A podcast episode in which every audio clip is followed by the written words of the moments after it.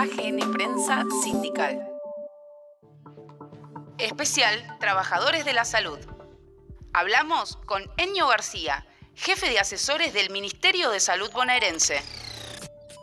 Creo que todos nos acordamos que al principio de esta pandemia, los barrios de clase acomodada porteños salían de inmediato a las nueve de la noche a gestar homenajes a los trabajadores de la salud. Con el correr de esos días, también con el correr de la cuarentena, estos aplausos se fueron transfigurando en indiferencia y a veces en insulto. Porque la clase media porteña es muy intolerante frente a las circunstancias que las sacan de su zona segura. El tema da para largo y hoy no vamos a hablar de la clase media, vamos a hablar de los trabajadores de la salud. Algunos datos pequeños para ir ilustrando y poniendo en contexto lo que está ocurriendo con ellos, que están en el frente de batalla, dan cuenta de que en todo el país hay más de 14.000 trabajadores de la salud infectados con COVID-19. En la ciudad de Buenos Aires, el 20% de los trabajadores del personal de salud ya contrajo COVID. Uno podría decir que casi es lógico que esto suceda porque están en el frente de batalla. Pero también vale decir que no podemos naturalizar esta cuestión porque lo que atraviesa a la infección tiene que ver también con cuestiones sociales, políticas y presupuestarias en el ámbito de salud. Nosotros vamos a escuchar a lo largo de este especial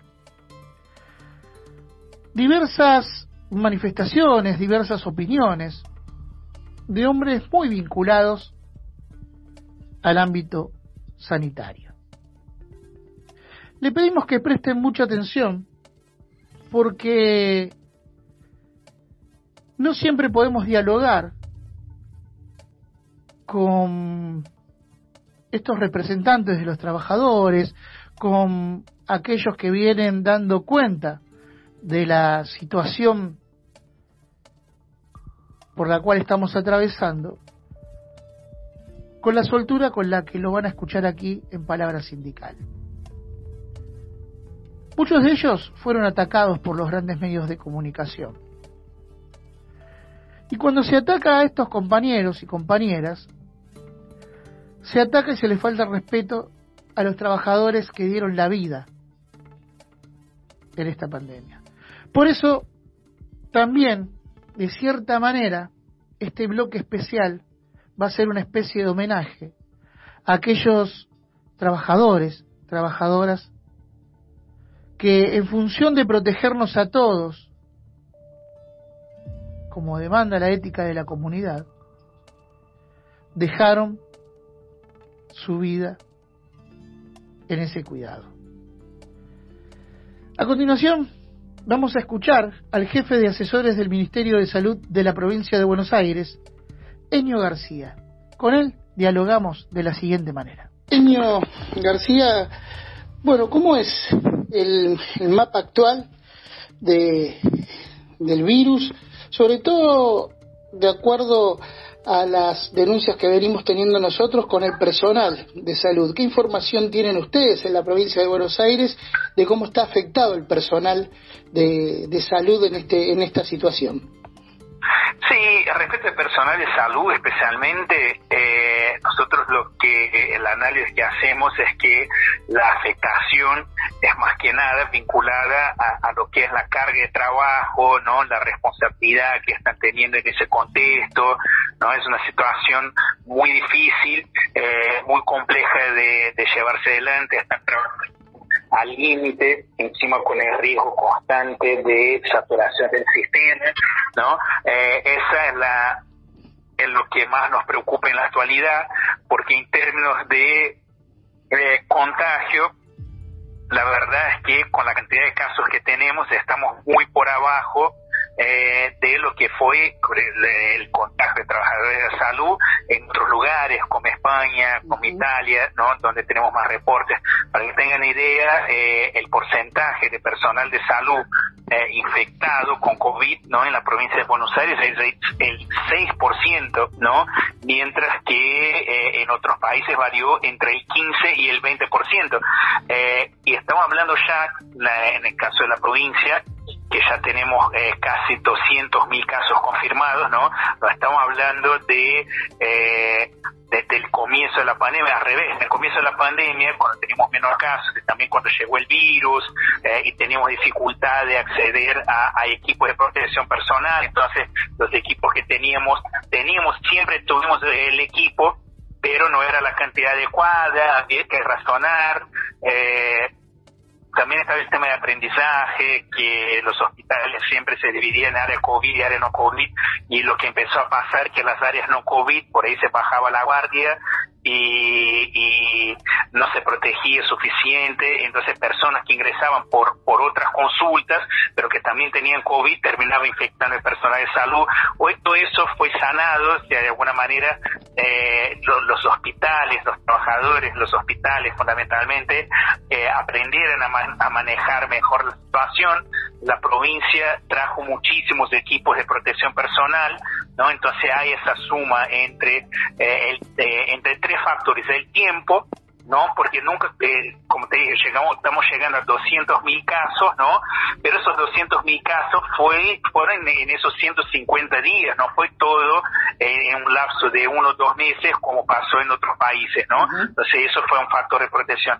El otro es, bueno, poderte contar con eh, equipos de protección personal en cantidad y en calidad para el personal y el otro factor claramente es la curva de aprendizaje ¿no? Donde nos aprendimos a, eh, aprendimos a cuidarnos más, aprendimos a manejar más a los pacientes, ¿no? Entonces yo creo que eh, ese 6% de, de contagio en trabajadores de la salud es reflejo fundamentalmente de, de esos tres factores.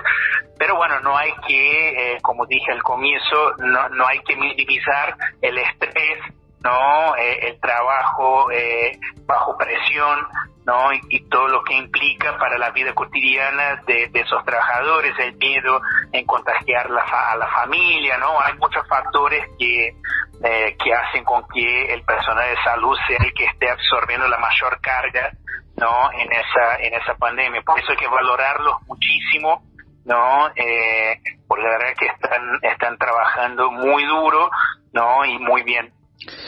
¿Qué impacto puede tener en el corto plazo esta apertura eh, un tanto indiscriminada que ha realizado la ciudad de Buenos Aires, tal vez sin hacer demasiado caso a, los asesores en términos generales que vienen este, ayudando a eh, prevenir el crecimiento de la curva en un momento donde los casos fueron incrementándose tanto en contagios como en fallecimientos. ¿Qué, impacto puede tener esto para el ámbito sanitario y también para la provincia de Buenos Aires? Claro, no, yo creo que eh, que siempre hubo, siempre no, perdón, no, pero llegó un momento de la pandemia donde todavía teníamos un crecimiento de casos, ¿no? Eh, y que desde la ciudad de Buenos Aires planteaban eh, la cuestión de más apertura, de más apertura.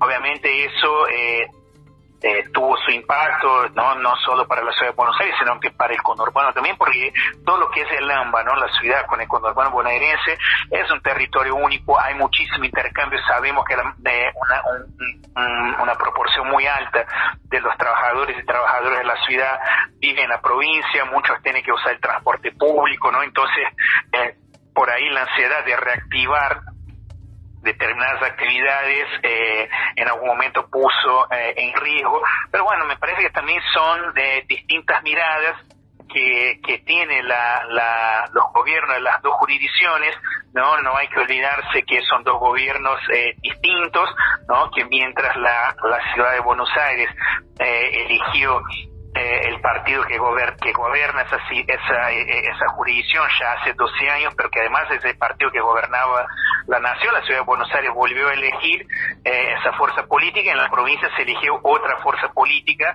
eh, y eso también se expresa en, las miradas que tenemos sobre los problemas, ¿no?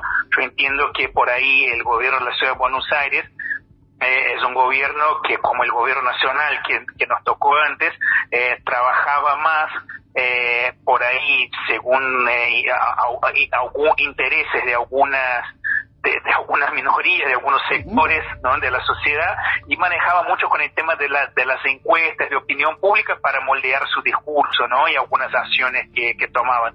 Eh, y, y, en el contexto de la pandemia no fue distinto, siguiera manejándose de esa manera, me parece que las aperturas tienen más que ver eh, con los resultados de esas encuestas, de esos grupos focales, qué sé yo, que con un análisis epidemiológico concreto, ¿no? Pero bueno, por suerte, eh, desde de la provincia se planteaba otra visión y logramos llegar a una síntesis, eso también hay que reconocer, más allá de, la, de, las distintas miradas que tenemos sobre los problemas, eh, se pudo trabajar en conjunto, trabajamos muy codo a codo con las autoridades sanitarias de la ciudad, eh, con también muchas veces con la mediación de Nación, se, pudo, se pudo llegar a muchos consensos, ¿no? Eh, y eso generó un equilibrio que, eh, que nos pone en una situación donde, eh, por más que aumentamos mucho los casos, nos dio el tiempo para fortalecer el sistema de salud, el sistema no se colapsó, ¿no? Entonces, bueno, tuvimos ahora en las últimas semanas muchos casos, llegamos a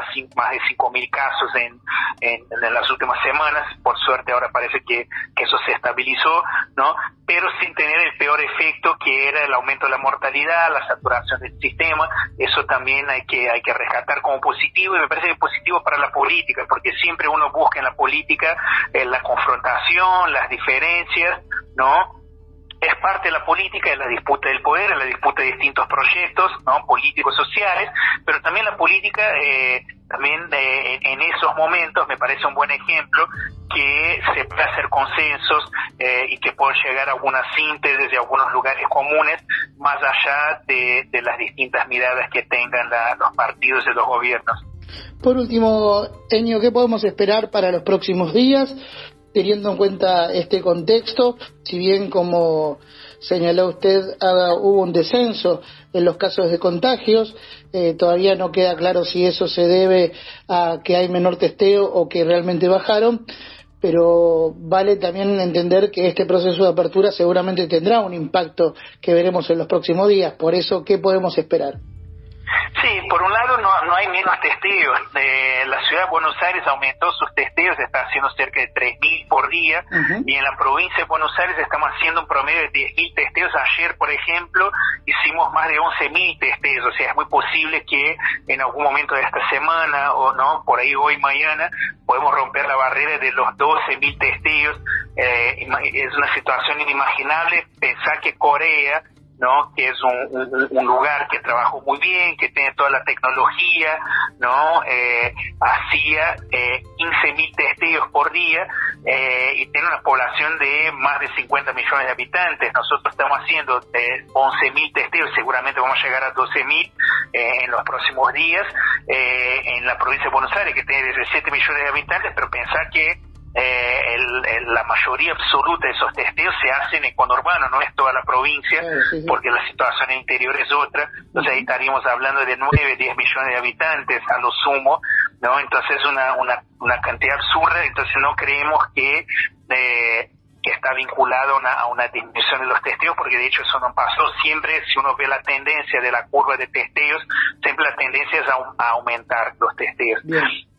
Entonces nosotros lo que vemos es que hay una estacionalidad, o sea, un estacionamiento, más una estacionalidad, perdón, un estacionamiento de la curva, eh, pero no sabemos si, eh, si eso va a seguir así, porque lo que uno vio en la ciudad de Buenos Aires es que había crecimiento de casos, un amesetamiento, después un crecimiento de vuelta, otro mesetamiento, ¿no? Y la ciudad fue donde empezó todo eso, la ciudad ya tiene casi 3.000 contagiados por cada 100.000 habitantes, nosotros en la provincia recién estamos llegando a 2.000 casos por cada 100.000 habitantes, eh, entonces, bueno, hay una diferencia ahí puede ser que en la provincia empecemos a ver un patrón parecido a la ciudad de Buenos Aires de esos amesetamientos, ¿no? O puede ser que no, puede ser que hayamos llegado al pico eh, y que ahora la tendencia va a ser a bajar los casos. No tenemos cómo prever eso, sería muy muy irresponsable. Estamos trabajando algunas proyecciones, seguramente mañana vamos a tener una, una proyección eh, con, con algún grado de, de, de, algún grado de certeza de cómo viene esa tendencia pero igual las proyecciones miran escenarios, ¿no? Eh, entonces nada, tenemos que esperar a ver qué escenario eh, es el que se va a desarrollar, ¿no? Si es un escenario de, después de ese mesetamiento, un, próximo crecimiento y después una baja, o y después otro mesetamiento, perdón, o si eh, el escenario es que después de ese mesetamiento empezamos con la baja de casos. Eso, eso está por verse. Hay un dato que es importante, o sea, la circulación de personas en el conurbano está al 60% de la circulación normal, lo que quiere decir que hay un 40% de las personas que viven en el conurbano que no están eh, con su actividad habitual, ¿no? Que, que, podemos atribuir a las actividades escolares, a, la a las universidades, al empleo público, eh, a algunos trabajadores del sector privado que todavía están con modalidad de teletrabajo, todo eso, eh, esas personas todavía están guardadas, 40%, no, no es poco, ¿no? Entonces, bueno, nos parece que, que más allá de que la situación eh, indefectiblemente mejoró, porque por más es un amesetamiento, después vuelve a subir, pero ese amesetamiento ya cambia un poco la configuración de la curva, ¿no? Eh, y en ese contexto, eh, que si, si más gente, si agregamos más gente a la circulación de personas, eh, eso puede generar una nueva disparada de casos. Por eso hay que mirar todo con mucha cautela y no, bueno, ahora ya, ya está, ya se terminó, abrimos todo de vuelta, porque ese, ese es el riesgo que, que corremos. Estamos en una situación medianamente controlada, ¿no? La, la, el sistema de salud sigue en riesgo eh, y tenemos eso todavía un 40% de personas que no retomó sus actividades habituales. Señor García, muchas gracias por estos minutos compartidos con nosotros y por eh, poner sobre la mesa esta información valiosa para comunicar a la población trabajadora. Le mandamos un abrazo grande. Gracias a ustedes, un abrazo. Producciones de AGN Prensa Sindical. Podcast.